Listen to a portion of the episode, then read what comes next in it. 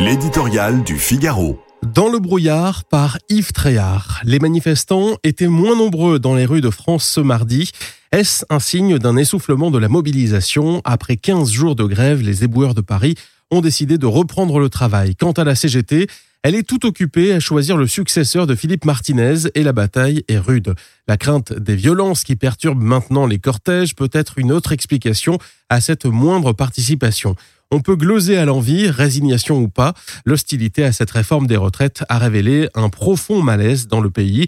Il sera difficile d'en sortir. Entre l'exécutif et l'intersyndical, le dialogue paraît difficile. Laurent Berger a demandé une pause au chef de l'État, proposition qui, si elle était acceptée, reviendrait sans doute à enterrer la réforme. Tout comme celle de nommer un médiateur les bons offices ouverts par le patron de la CFDT ne vont pas, de toute évidence, sans arrière-pensée. Emmanuel Macron le sait, battre en retraite de la sorte serait se condamner à l'immobilisme pour le reste de son quinquennat. Ce serait aussi céder, et quel aveu de faiblesse, à la violence inouïe qui s'exprime dans la rue.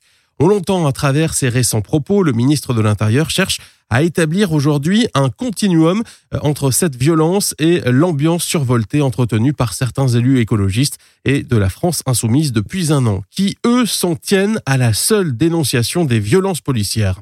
Les scènes d'émeutes observées ce week-end à Sainte-Soline ou dans les dernières manifestations permettent à Gérald Darmanin de jouer l'ordre contre le chaos, la bordélisation comme il le dit. Flairant le piège, Jean-Luc Mélenchon en appelle d'ailleurs désormais au calme, à des actions pacifiques.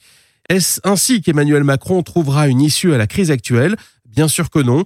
Alors que sa majorité montre en plus des signes de fébrilité, le président semble avancer dans le brouillard.